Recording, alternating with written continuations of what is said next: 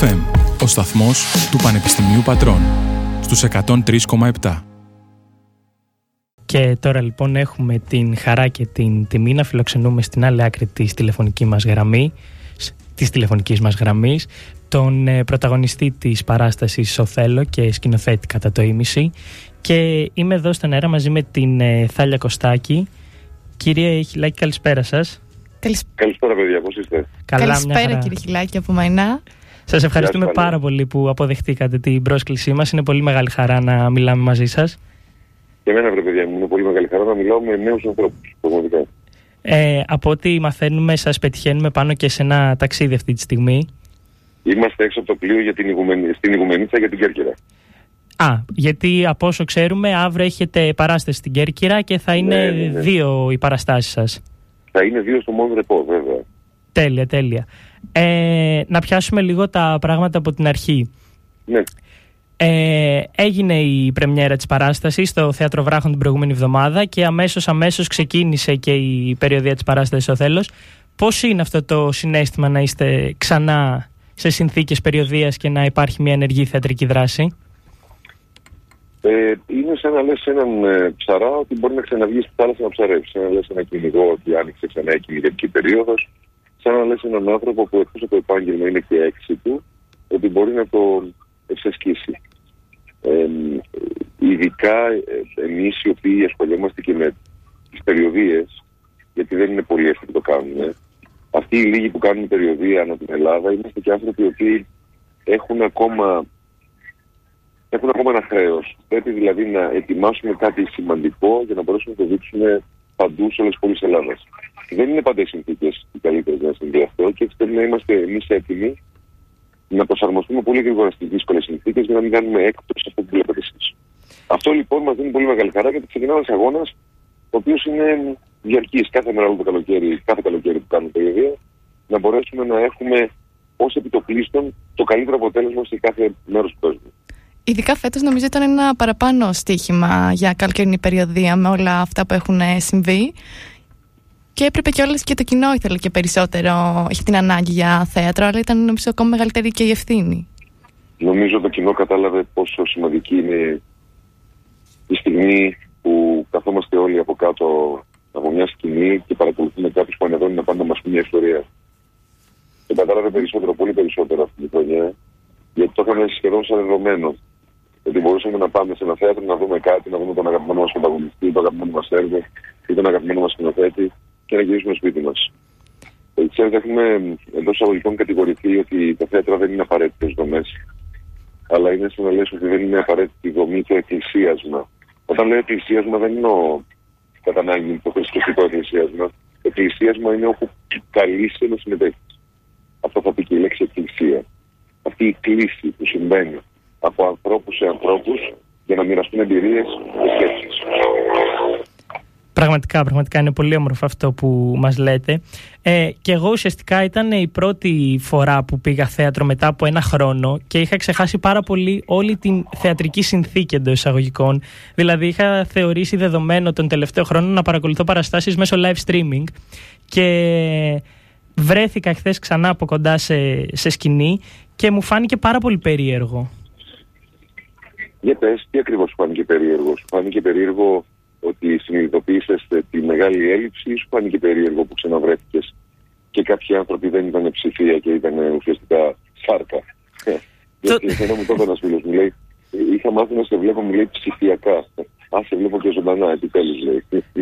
Ναι, πραγματικά και εμένα αυτό, αυτό εννοώ και εγώ γιατί ήρθα σε επαφή με ανθρώπους, είχα τη δυνατότητα να, να παρατηρώ και εγώ το κοινό, να βλέπω αν τι ανταπόκριση έχει η παράσταση. Γιατί είχα συνηθίσει τον τελευταίο χρόνο να συνδέω την οθόνη του υπολογιστή μου με την οθόνη της ε, της τηλεόρασης και να βλέπω θέατρο με πολύ διαφορετικές συνθήκες. Κάτι το οποίο ήταν πολύ περίεργο για μένα προσωπικά.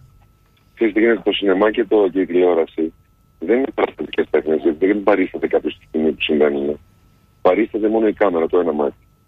Παραστατική είναι η τέχνη η οποία συμβαίνει εκείνη τη στιγμή μπροστά σε κόσμο. Έστω και σε έναν θεατή, αλλά εκείνη τη στιγμή.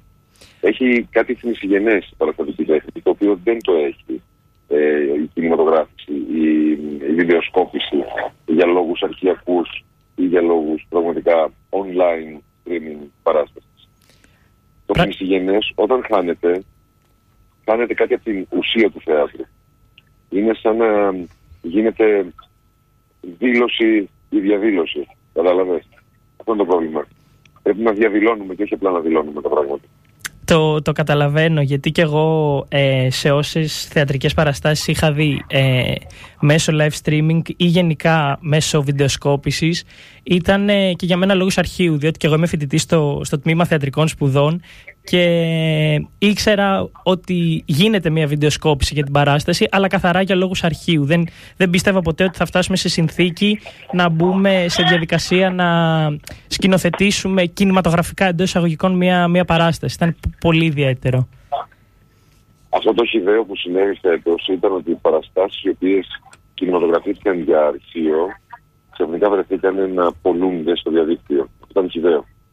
Γιατί δεν ήταν παραστάσεις οι οποίες κινηματογραφήθηκαν ειδικά για να, να δειχτούν στο κοινό. Ήταν απλά που κινηματογραφήθηκαν μόνο και μόνο για να έχει ο σκηνοθέτης ή ο πρωταγωνιστής στο αρχείο του για μελέτη αργότερα της παράστασης. Αυτή η χιδαιότητα επιτέλους έπαψε νομίζω. Θέλω να πιστεύω. Και την, ε, τη λέω χιδαιότητα γιατί δεν μπορείς επί χρήμαση να δείχνεις εντός εισαγωγικών τον αεραστεχνισμό. Σίγουρα. Αυτό είναι μια δήλωση που έλα πάρα πολύ καιρό να κάνω και σε ευχαριστώ που μου δίνεις το δικαίωμα για να την κάνω. Όχι, όχι. Εμείς ευχαριστούμε που την κάνετε μαζί μας στον αέρα. Βέβαια, να κάνω λίγο και το δικηγόρο του διαβόλου. Ε, υπήρχαν όμως και κάποιες θεατρικές παραστάσεις οι οποίες έστω και σε live streaming κατάφεραν να σταθούν στο ύψος των περιστάσεων και νομίζω ότι αυτό έδωσε, έδειξε και την ανάγκη του κόσμου να μείνει σε επαφή με το θέατρο. Ε, Μιλάς για τις εξαιρέσεις του κανόνα, αλλά δεν πάμε να θυμόμαστε ότι ο κανόνας δεν είναι θετικός, είναι αρνητικός. Σίγουρα, Απλά σίγουρα. κάποιες εξαιρέσεις του κανόνα ήταν θετικές και λαμπρές, βεβαίως. Τέλεια. Μπερδευόμαστε γιατί οι μεγάλες σκηνέ του εξωτερικού, όταν γυρίζουν τις παραστάσεις τους, τις γυρίζουν κανονικότατα κινηματογραφημένε με σκοπό να δειχτούν αργότερα και όχι για αρχιακό σκοπό. Και ξαφνικά εμείς πήγαμε και βγάλαμε από τα σιρτάρια μας και τα ντουλάπια μας ό,τι λάθος έχουμε κάνει, ό,τι κακά κινηματογραφημένα για να το δείξουμε. Αυτό είναι το χειδαίο. Μμμ. Ας ελπίσουμε από του χρόνου να πάνε όλα καλά και να γίνονται κανονικά θετικές παραστάσεις. Εγώ τώρα τι θέλω να σας ρωτήσω όσον αφορά τον Οθέλο. Ενώ έχετε ξαναπαίξει στην παράσταση αυτή βέβαια με τον ρόλο του Οθέλου, πώς επιλέξατε να ανεβάσετε την παράσταση αυτή και να τη σκηνοθετήσετε; Ε, οι μεγάλοι ρόλοι έρχονται και σε βρίσκουν από βαθιά τους ανάγκη των ίδιων των ρόλων. Γιατί, όπως λένε πολύ σοφά, ε, και λέω, λέμε πολύ σοφά και ακούγεται περίεργο, εμείς οι ηθοποιοί λέμε ότι δεν υπάρχουν ρόλοι. Υπάρχουν ε, παραστάσεις που συμμετέχεις λέγοντας τα λόγια των ρόλων. Ε, ε, ο τρόπος που εμείς φτιάχνουμε παραστάσεις με τον Μανώλη τον Δούνια είναι ένας τρόπος που ενδιαφέρει πάρα πολύ τον Γιάννη τον Πέζο. Και έτσι εμείς βρεθήκαμε εκεί, ότι πώς θα μπορούσαμε να συνεργαστούμε στον τρόπο που ανεβάζουμε παραστάσει, σε αυτό το έργο, ας πούμε. Αυτό το έργο λοιπόν ήταν η αφορμή για να μπορέσουμε να βρεθούμε κάποιοι άνθρωποι της σκηνή και να δουλέψουμε με έναν συγκεκριμένο τρόπο. Να ξέρεις ότι τα έργα, τα θεατρικά, είναι φορμέ. Δεν είναι. Δεν είναι μελέτη κάποιου αρχαιολόγου που βρίσκει κάτι και το δείχνει ακριβώς όπως το βρήκε.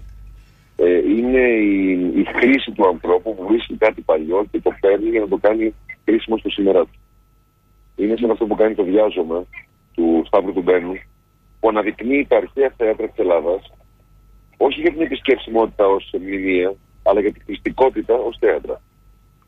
Αυτό λοιπόν κάνουμε εμείς. Παίρνουμε μνημεία του γραπτού λόγου που υπάρχουν στην ανθρωπότητα, ε, βλέπετε το ενό χάρη τον Οθέλο που είναι γραμμένο πριν από 418 χρόνια.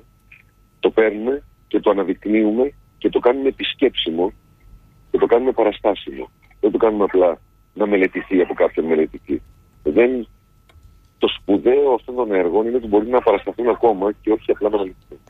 Αυτό είναι και το συγκλονιστικό νομίζω, ότι παρόλο που είμαστε τόσα χρόνια μετά, ε, η παράσταση είναι πολύ επίκαιρη και ειδικά θέλω να σχολιάσω και τον μονόλογο της κυρίας Μυρτώ Σελικάκη που αναφέρεται και στα δικαιώματα της γυναίκας και πραγματικά είναι πολύ συγκλονιστικό το πόσο είναι σαν να γράφτηκε σήμερα και όχι πριν από 400 χρόνια. Αγαπημένη μου, φαντάσου πριν από 418 χρόνια να γράφει κάποιος τα δικαιώματα της γυναίκας. Στο τέλος της αναγέννησης στην αρχή του διαφωτισμού. Αυτό ήταν επανασκοπικό μονόλογος. Αν ε, βγει στην Ελισαβετιανή Αγγλία και μιλήσει για τα δικαιώματα της γυναίκας, ήταν πολύ, πολύ σπουδαίο και πολύ σκληρό. Βεβαίως, γι' αυτό, και, γι αυτό το λόγο και πεθαίνει η Ιμιλία και στην στο έργο, γιατί πρέπει να πεθάνουν τέτοιοι άνθρωποι που έχουν τέτοιες ιδέες συνήθως. Βεβαίως ε, στην Ελισαβετιανή Αγγλία. Τώρα, αυτή τη στιγμή, χρησιμοποιώντας το έργο για να μιλήσουμε για τα δικαιώματα των ανθρώπων, ναι, αυτός ο μονόλογος είναι ανατριχιαστικά επίκαιρος. Εμείς τον ονομάζουμε όταν λέγαμε την πρόβα. Παιδιά, πάμε να κάνουμε πρόβα το Me Too. Ε, τον είχαμε βγάλει αυτό το μονόλογο ο, ο Me Too μονόλογος. Για να Και δυστυχώς νομίζω είναι και πάρα πολύ επίκαιρο και το τέλος. Και... Αχ, αυτό, αυτό, αυτός ο συγχρονισμός με το σήμερα. Αυτό είναι πραγματικά τραγικό, νομίζω. Ε, ναι, αυτός είναι ο τραγικός συγχρονισμός με το σήμερα. Και έχει γίνεται τραγικό. Είναι αυτό που συμβαίνει μπροστά στο μέτρο δικό του, όχι στα δωμάτια ε, το δράμα της κοπέλας η οποία πέθανε τον άντρα της έγινε τραγικό όταν μάθαμε, όταν μάθαμε όλες τις ε, λεπτομέρειες. Είναι πο... φοβερό. Είναι πραγματικά φοβερό και πόσο δύσκολο θα είναι για εσά να μπείτε σε μια διαδικασία να κάνετε μια αναπαράσταση μιας παρόμοιας σκηνής, έτσι. Ναι. Είναι, ναι. είναι... Δεν, δεν έχω πω τίποτα πραγματικά. Ήδη και εμείς με τον Γιάννη και τη Μάιρα που κάνει τη Δεμόνα που πεθαίνει, ο Γιάννης που κάνει τον Οθέλο. Τη στιγμή που το κάναμε αυτό λέμε, Ωχ, εσύ, κοίτα τι έγινε σε εκείνο το σπίτι. Έγινε αυτό που εμείς κάνουμε πρώτα στον καιρό. Δυστυχώς το timing ήταν ε, τρομερό. Μακάρι να μην ήταν. Δεν έχει, Ταλία δεν έχει να κάνει με, με, με φόνο ανθρώπου, έχει να κάνει με το για ποιο λόγο μερικές φορές κάνουμε Και είναι το μεγάλο debate που υπάρχει σε σχέση με το ανθρωποκτονία ή γυναικοκτονία. Και πρέπει να πούμε σε μερικούς ανθρώπους οι οποίοι διαφωνούν με τον όρο γυναικοκτονία ότι δυστυχώς υπάρχουν φόνοι οι οποίοι γίνονται λόγω του φίλου, λόγω της διαφορετικότητας, λόγω του φόβου απέναντι στο διαφορετικό. Και για κάποιους ανθρώπους ακόμα η γυναίκα είναι διαφορετικό. Επειδή είμαστε ακόμα μια πατριαρχική κοινωνία. Και το λέει ένας άντρας. Δυστυχώς. Έχει μεγαλώσει πατριαρχικά. Δυστυχώς 400 χρόνια μετά κάποια πράγματα δεν έχουν αλλάξει. Όχι, δεν θα αλλάξουν για τα επόμενα 4.000. Ο Homo sapiens είναι ένα καταραμένος είδο, είναι ένας νέο είδο ανθρώπου. Για να μπορέσουμε να ξαναθυμηθούμε από τον ερέκτους και μετά ξανά τι γίνεται. Μάλλον ο sapiens δεν τα κατάφερε. Πραγματικά, πραγματικά. Ε, και είναι άλλη μια σκηνοθετική απόπειρα εκ μέρους σας, πάλι σε έργο του, του Σέξπιρ. Τελευταία φορά που σας είδαμε ήταν στην πάλι περιοδία, στο όνειρο καλοκαιρινής νύχτας. Ε, και μάλιστα συνεργαστήκατε και με πολλά άτομα με τους συντελεστές της παράστασης. Προσπαθώ να έχω μια ίδια ομάδα ανθρώπων, όχι γιατί ε, είναι απλά φίλοι μου, απλά γιατί δεν χρειάζεται να εξηγήσεις. Και όσο λιγότερο χρειάζεται να εξηγήσεις τους συνεργάτες, τόσο πιο εύκολα γίνονται τα πράγματα. Μπορείτε να. Όσο λιγότερο. Ναι, συγγνώμη, συγγνώμη. Ναι.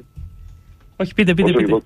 όσο, όσο λιγότερο εξηγείς, τόσο πιο εύκολα και οι άνθρωποι σου προτείνουν. Και ειδικά φέτος, με τα παιδιά που έχουν συνεργαστεί, οι προτάσεις τους επί σκηνής ήταν πραγματικά αποκαλυπτικές. Τα παιδιά έχουν ξαναδουλέψει με τη Μάιρα δουλεύουμε πρώτη φορά, που κάνει τη Ζεμόνα. Πρώτη φορά δουλεύουμε με την Ελευθερία και τον Γεώργη που κάνει την Γιάνκα. Με τον Αλέξανδρο Βάρτιο και τον Κωνσταντίνο Καβαλά έχουμε ξαναπέξει. Με τον Κώστα Κορονέ έχουμε ξαναπέξει από χρόνια στον Ιδίποδα Τύρανα και στο Φιλοφτήτη που είχαν γίνει. Και με συνεργασία και όταν δεν πάντα στο Φιλοφτήτη, ειδικά στην Επίδαυρο. Ε, δουλεύω με ανθρώπους οι οποίοι έχουν άποψη και ξέρουν να την ε, μεταφέρουν.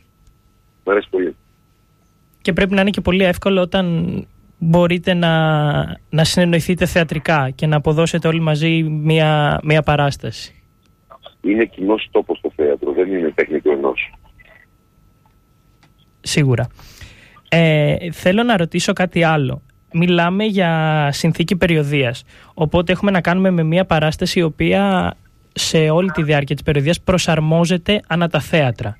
Πόσο δύσκολο είναι αυτό, γιατί είδαμε και στην, στις δύο χθεσινές παραστάσεις ε, της Πάτρας ότι ίσως κάποια, κάποια σκηνικά να μην κατάφεραν να, να συναντήσουν ε, τις ιδέες του σκηνοθέτη με του θεατή. Αναφέρομαι εγώ προσωπικά για, την, για τα γράμματα, που λίγο όντας θεατές δυσκολευτήκαμε να, να δούμε το τι κρύβεται πίσω από αυτό. Λοιπόν, θα σου πω κάπως διαφορετικό να ξεκινήσω. Εγώ θέλω να ευχαριστήσω την κυρία Γεραπαναγιώτη και την Τόνια Δικοκοβίκα. Κάναμε ό,τι καλύτερο μπορούσαμε σε συνθήκες COVID να πάρουμε ένα χώρο που δεν ήταν θεατρικός και να τον κάνουμε παραστάσιμο και επισκέψιμο. Δεν τα καταφέραμε, δεν τα καταφέραμε κανένας μας. Ούτε τα, οι κυρίες, οι φοβερές αυτές κυρίες, γιατί προσπαθήσαμε να ήταν όλη μέρα εκεί, ούτε εμείς να σας δείξουμε το καλύτερο. Πάντως, συνέβη θέατρο. Γιατί το θέατρο σημαίνει, αγαπημένοι μου. Το θέατρο δεν είναι απλά υπάρχει. Συμβαίνει. Είναι κάτι που είναι εκείνη τη στιγμή. Είναι, μια, είναι ένα επισκέψιμο γεγονός το οποίο συμβαίνει μπροστά στα μάτια σου. Θα γίνουν πάρα πολλά λάθη. Θα είναι δύσκολο κάθε φορά να έχεις τη συνθήκη που θα ήθελες. Αλλά με έναν τρόπο, όταν κάνουμε περιοδία, σχεδόν κάθε φορά δημιουργούμε ένα site specific θέαμα. Και αυτό είναι πάρα πολύ ενδιαφέρον νομίζω. Ε, θα ήθελα να μάθω επίσης το, το σκεπτικό πίσω από, τον, ε, από το σκηνικό χώρο και το γεγονός ότι αποφασίσατε όλοι οι ηθοποιοί να βρίσκονται επί σκηνής, να μην υπάρχουν παρασύ. Είναι κάτι που δεν συνηθίζουμε στο σεξπυρικό θέατρο. Ναι, βέβαια, γιατί το σεξπυρικό θέατρο προσπάθησε ο Σέξπιρ και όλοι οι σύγχρονοι του ε, να δημιουργήσουν τις συνθήκες της αρχαίας ελληνικής τραγωδίας, αλλά το κάναμε σε κλειστά δωμάτια. Η αρχαία ελληνική τραγωδία συμβαίνει μπροστά στα μάτια του κόσμου, του χορού, του λαού. Γιατί είναι ένα δημοκρατικό γεγονός το θέατρο στην αρχαία Αθήνα. Ήταν μέρος της δημοκρατίας. Εμείς λοιπόν προσπαθήσαμε με τον Μανώλη στη μελέτη που κάναμε στον Οτέλο να είμαστε όλοι παρόντες και διαρκώς παρόντες, γιατί αυτό αποδραματοποίησε και εκτραγικοποίησε την παράσταση. Δηλαδή, εμείς καταφέραμε και δημιουργήσαμε συνθήκη τραγικού, γιατί ακριβώς τη φέραμε μπροστά στα μάτια όλου του κόσμου. Και δεν συνέβαινε απλά μπροστά. Δεν συνέβαινε σε ένα κλειστό δωμάτιο. Ο Θεό σκοτώνει τη δαιμόνα μπροστά στα μάτια του κόσμου, που απλά ο κόσμος, σαν χορός σημερινός ανθρώπων, δεν μπορούν να κάνουν τίποτα για να αλλάξει την ιστορία. Πραγματικά. Ε, ήθελα επίσης να, να ρωτήσω και θεώρησα και πάρα πολύ ευρηματικό τις κοινέ μάχης ε, που ουσιαστικά ήταν σαν να στήθηκαν δύο αυτοσχέδια ring εντός εισαγωγικών και βλέπαμε τους ε, πρωταγωνιστές να παλεύουν όχι μόνο σωματικά αλλά και, με και, ψυχικά. Ε, αυτό είναι το σημαντικό. Τα σκηνικά δεν είναι ειδικά σε μη ρεαλιστικά σκηνικά. Είναι για να σου προκαλούν το συνέστημα αυτή τη λογική. Και αυτή τη μέση μου περιγράφεις κάτι που σου προκάλεσε συναισθηματικά και όχι λογικά. Και θα μου έλεγες, γιατί έχετε δύο πλατφόρμες και πηγαίνετε πάνω κάτω; Ε, εσύ δεν τις είδες στι πλατφόρμες, σου γεννήθηκε μια άλλη ανάγκη να τη λύσει και δεν είναι τόσο σημαντική. Να εξηγήσεις για ποιο λόγο αυτοί οι άνθρωποι μάχονται και αντιμάχονται ένα τον άλλον. Σε ευχαριστώ πάρα πολύ. Και, και πραγματικά πιστεύω ότι είναι και αυτό το πολύ όμορφο κομμάτι του θεάτρου, το πώς κάθε θεατής εκλαμβάνει διαφορετικά διάφορα πράγματα. Δηλαδή, είναι αυτό που είπατε κι εσείς. Εγώ μπορεί να το θεώρησα ως ε, σκηνή μάχης, αλλά κάποιος άλλος να θεώρησε κάτι διαφορετικό. Και αυτό είναι πάρα πολύ όμορφο, άμα σκεφτούμε την θεατρική συνθήκη και το πώς την ε, εκλαμβάνουν διαφορετικά οι θεατές. Ναι, ναι, αυτό είναι και το, το υπέροχο του θεάτρου. Ε, ήθελα ε, να... Είναι το υπέροχο της τέχνης γενικά. Δηλαδή, αλλιώς θα διαβάσεις εσύ την Ιθάκη του Καβάδη, αλλιώς θα διαβάσω. Ναι. Εσύ την Ιθάκη την έχεις απέναντί σου και πέρα κοντάς σε τρεις ώρες. Εμένα η Ιθάκη είναι ένας μη τόπος ο οποίος είναι πραγματικός. Όπως είναι μη τόποι όλοι, όλα τα, τα λογοτεχνικά μέρη. Εγώ θα ήθελα να σας ρωτήσω, μιας και έχετε δηλώσει ότι δεν θέλει τον εαυτό σας και επαγγελματία σκηνοθέτη, ναι. Πώς βιώσετε όλη αυτή την εμπειρία και το, το, το, ότι έπρεπε να σκηνοθετήσετε ηθοποιούς όπως ο Γιάννης Μπέζος, η Μυρτώ Λικάκη. Ε, απλά ήταν σαν, σαν συνομιλούσα με ανθρώπους οι οποίοι σεβόμαστε ένας τον άλλον και εγώ απλά είχα την τελευταία λέξη στην ιδέα. Mm-hmm. Εγώ έλεγα μια ιδέα, τα παιδιά τη δουλεύανε, την καθοδηγούσα και τελικά ουσιαστικά χωρίς να το καταλαβαίνουν τα παιδιά, αυτοί οι ίδιοι φτιάχνουν την ιδέα. Αυτό είναι το σημαντικό. Αυτό είναι η σκηνοθεσία. Δεν είναι μια επιβολή. Η σκηνοθεσία επίσης δεν είναι πεδίο δόξης λαμπρό για τους πανέξυπνους και τους αφεντικούς και τις αφεντίες, μάλλον όχι τους αφεντικούς, τους αφεντίες. Η σκηνοθεσία είναι ένας κοινός τρόπος όπου άνθρωποι μοιράζονται η ίδια ανησυχία για το πώς θα υποθεί μια ιστορία. Mm. Αυτό είναι. Εγώ λοιπόν δεν, θεω, δεν θέλω να θεωρώ τον εαυτό μου επαγγελματίας σκηνοθέτη βάσει του πώς θεωρείται ο σκηνοθέτης στην Ελλάδας ως επάγγελμα. Δεν είναι δεν είμαι καριερίστας σκηνοθέτης. Δεν με ενδιαφέρει να κάνω καριέρα. Δεν θα ήθελα να με θυμάστε σαν σκηνοθέτη. Θα ήθελα να με θυμάστε, να με θυμούνται οι συνάδελφοί μου σαν έναν, έναν συνάδελφο που δεν τους εμπόδισε και οι θεατέ σαν έναν τοπιός που έπαιζε παραστάσεις που Νομίζω έτσι θα σας ε, θυμόμαστε. Μακάρι αγόρι μου, γιατί στη γενιά σας απομένει η μνήμη, ξέρεις. Στη δικιά μας σιγά σιγά φεύγει. Και για τη μαγική φωνή σας θα πω εγώ. Σας ευχαριστώ πολύ για την Ιταλία. Ευχαριστώ. Ήθελα να ρωτήσω κάτι ακόμα σχετικά με την παράσταση. Ε, είναι τελικά λύτρωση για τον Οθέλο το γεγονός ότι εν τέλει γίνεται ένα με τους υπολείπους και βάφεται εντός εισαγωγικών λευκός και γίνεται ένα με αυτούς; Να, αυτό είναι ένα στοιχείο της ε, παράστασής μας. Εμείς πιστεύουμε ότι δεν πιάστηκε κορόιδο κάποιος από κάποιον άλλον. Ήταν έτοιμος ήδη να πιάσει κορόιδο. Τι κάνει λοιπόν ο Ιάγος, ε, τον βάφει και αυτόν λευκό, τον κάνει μέρος της δυτικής κοινωνίας. Γιατί του έχει βάλει το στοιχείο της κακής σκέψης μέσα του. Της λάθος συνισταμένης στο αποτέλεσμα της εξίσωσης. Ε, ο Ιάγος δημιουργεί εξισώσεις οι οποίες είναι εντελώς λάθος, αλλά σε έναν άνθρωπο ο οποίος είναι έτοιμος να τις Και έτσι οι συνισταμένες της εξισώσεις δημιουργούν το αποτέλεσμα που θα αναπτύξει Άρα τον κάνει έναν εντός εισαγωγικών λευκό. Έναν άνθρωπο δυτικό. Και αυτό είναι το σχόλιο όμως επάνω και στο ότι είμαστε εμείς οι άνθρωποι, οι δυτικοί. Και δεν μιλάμε μόνο για τον Οθέλο φυσικά, γιατί και ο Ροδρίγο και ο Κάσιος είναι και αυτοί έτοιμοι να δεχτούν και να επηρεαστούν από τον ίδιο τον Ιάγο. Δηλαδή, καταφέρνει ο Ιάγος να το κάνει και στους υπόλοιπους χαρακτήρες. Μα είναι πολύ εύκολα. Οι άνθρωποι οι οποίοι μανιπιουλάρουν άλλους ψάχνουν να βρουν καταρχήν την ανάγκη τους. Δεν μπορώ να σε. Αν εγώ βρω την ανάγκη σου, θα τη χρησιμοποιήσω ως κουμπί είτε θετικό είτε αρνητικό για να με φέρω εις πέρα στα δικά μου τα αποτελέσματα. Αυτό λέγεται manipulation ή στα ελληνικά το πολύ ωραία λέξη πυραγώγηση. Mm-hmm. Θέλω να αλλάξω λίγο το, το κλίμα της συζήτησης και να αναφερθούμε λίγο σε μια πάρα πολύ όμορφη δράση που ετοιμάζεται σχετικά με τα audiobooks. Ναι, βέβαια. Ε, ήταν κάτι που λείπει πολύ και πιστεύω ότι θα έχει πολύ μεγάλη ανταπόκριση. Δηλαδή δημιουργήθηκε μια ιδέα από το πουθενά. Και... Μια ιδέα από την ανάγκη της, της ε, πανδημίας, ναι, για πες. Αυτό, δηλαδή ότι ουσιαστικά ακόμα και μέσα στην καραντίνα είδαμε ότι η δημιουργικότητα υπάρχει ακόμα και η καλλιτεχνική δημιουργία είναι ανάγκη. Και πόσο μάλλον αυτή όταν μπορεί να βρει τα σωστά πατήματα και να πραγματοποιηθεί και από ιδέα να γίνει πραγματικότητα, δείχνει κάτι πολύ όμορφο. Νομίζω πως είναι μια απόδειξη ότι πραγματικά το καλλιτεχνικό προϊόν, ε, το οποίο οφείλει να είναι εμπορεύσιμο, δηλαδή θα πρέπει να ε, ζουν άνθρωποι από αυτό, να ανοίγει ε, στο δυτικό κόσμο, ειδικά στο καπιταλιστικό περιβάλλον που ζούμε, για να ζήσουμε, θα πρέπει να ανοίξουμε το ταμείο μας, να έρθετε να πληρώσετε, να μπείτε μέσα και να ζήσουμε κι εμείς. Αν ζούσαμε σε ένα κομμουνιστικό σοσιαλιστικό περιβάλλον, δεν θα χρειαζόταν να πληρώνετε η τέχνη. Πάντως, πρέπει το προϊόν να φέρει κάτι το οποίο θα δημιουργήσει θέσεις εργασίας.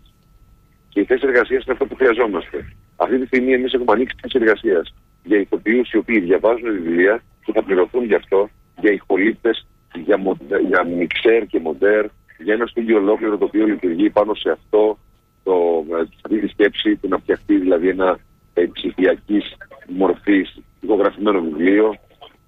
Μια σκέψη της Αθηνάς λοιπόν έχει δώσει δουλειά αυτή τη στιγμή σε 20 ανθρώπους. Δεν είναι φοβερό; Είναι πραγματικά πάρα πολύ, πολύ φοβερό και μας δίνει τη δυνατότητα να συνειδητοποιήσουμε ότι γενικά στην, στην τέχνη και, γενικά, και γενικότερα στις καλλιτεχνικές σκηνές βλέπουμε ότι είναι πολλά άτομα τα οποία δουλεύουν για να παρουσιαστεί ένα τελικό προϊόν. Είτε αυτό είναι ε, μια συναυλία που έχουμε 10 ηχολήπτες από πίσω, είτε έχουμε μια θεατρική παράσταση η οποία έχει μεταφραστές, ε, σκηνογράφους, ηχολήπτες, που πραγματικά δεν, δεν δίνουμε ποτέ βάση σε αυτά τα άτομα, δυστυχώς πιστεύω. Θέλω να μάθουμε στο κοινό να ξέρει ότι όταν πηγαίνει να δει μια παράσταση, τα λεφτά που δίνει είναι γιατί είναι 20 οικογένειε.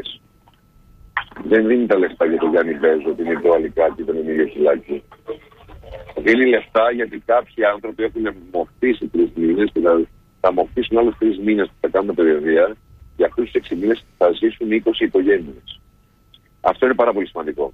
Και μετά, και να σου πω και κάτι, αδιαφορώ για το αν θα μου πει αν είναι καλός ή κακός ή άγο ή αν η συνοθεσία είναι καλή ή κακή.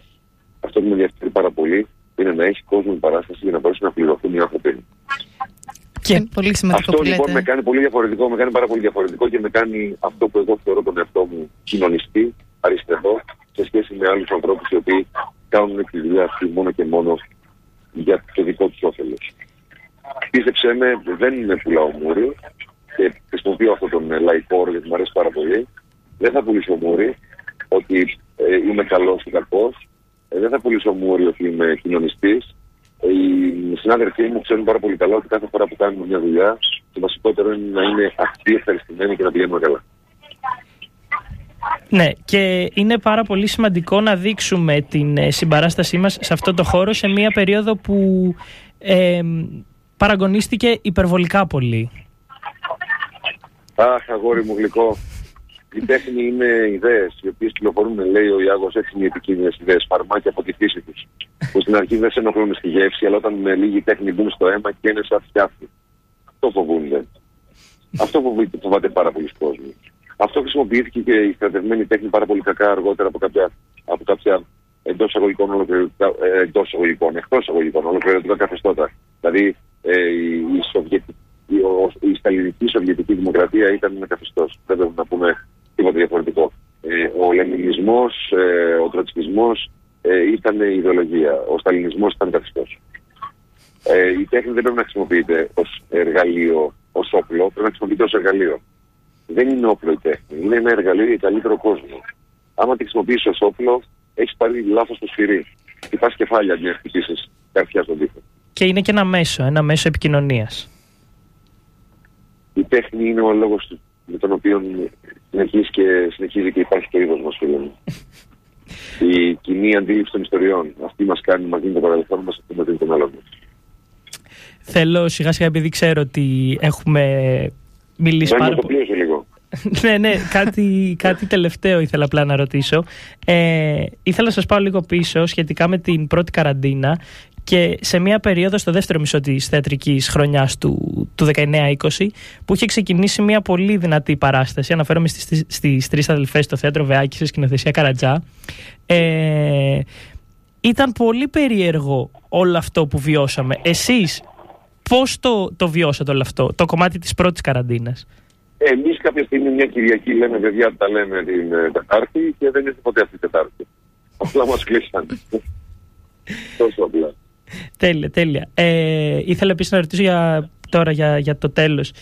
Τι ετοιμάζετε με την ε, νέα χρονιά; Τη νέα χρονιά θα συνεχίσουμε κατά πάσα πιθανότητα την προδοσία του Tinder που έχουμε ετοιμάσει για το θέατρο Βρετάνια που παίξαμε επίσης για, για 10 παραστάσεις μόνο. Ναι, είχε ξεκινήσει τον Ε, Οκτώβριο.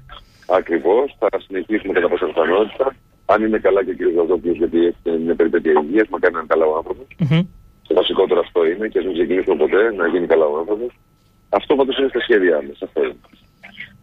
Τέλεια, τέλεια. Ε, θα θέλαμε να σας ευχαριστήσουμε πάρα πολύ που ήσασταν μαζί μας στον αέρα του ΑΠΕΦΕΜ. Ευχαριστούμε πολύ. Την τιμή μας. Να είστε καλά, ρε παιδιά. Χαίρομαι πάντα να μιλάω με νέους ανθρώπους. Μακάρι να τα ξαναπούμε και. και- Εγώ νέος είμαι, συνομι- συνομήλικοι είμαστε, μην νομίζετε. Μακάρι να τα ξαναπούμε και στο μέλλον και γιατί όχι και από κοντά και από το στούντιο. μακάρι, μακάρι. Να είστε καλά, παιδιά. Καλή συνέχεια, Καλή καλό συνέχεια. ταξίδι και καλή επιτυχία για αύριο. Γεια σας, παιδιά. Γεια Ευχαριστώ σας. πολύ. Γεια σας, γεια σας.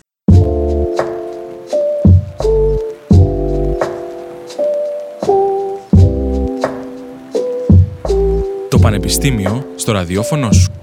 ΑΠΕΦΕΜ.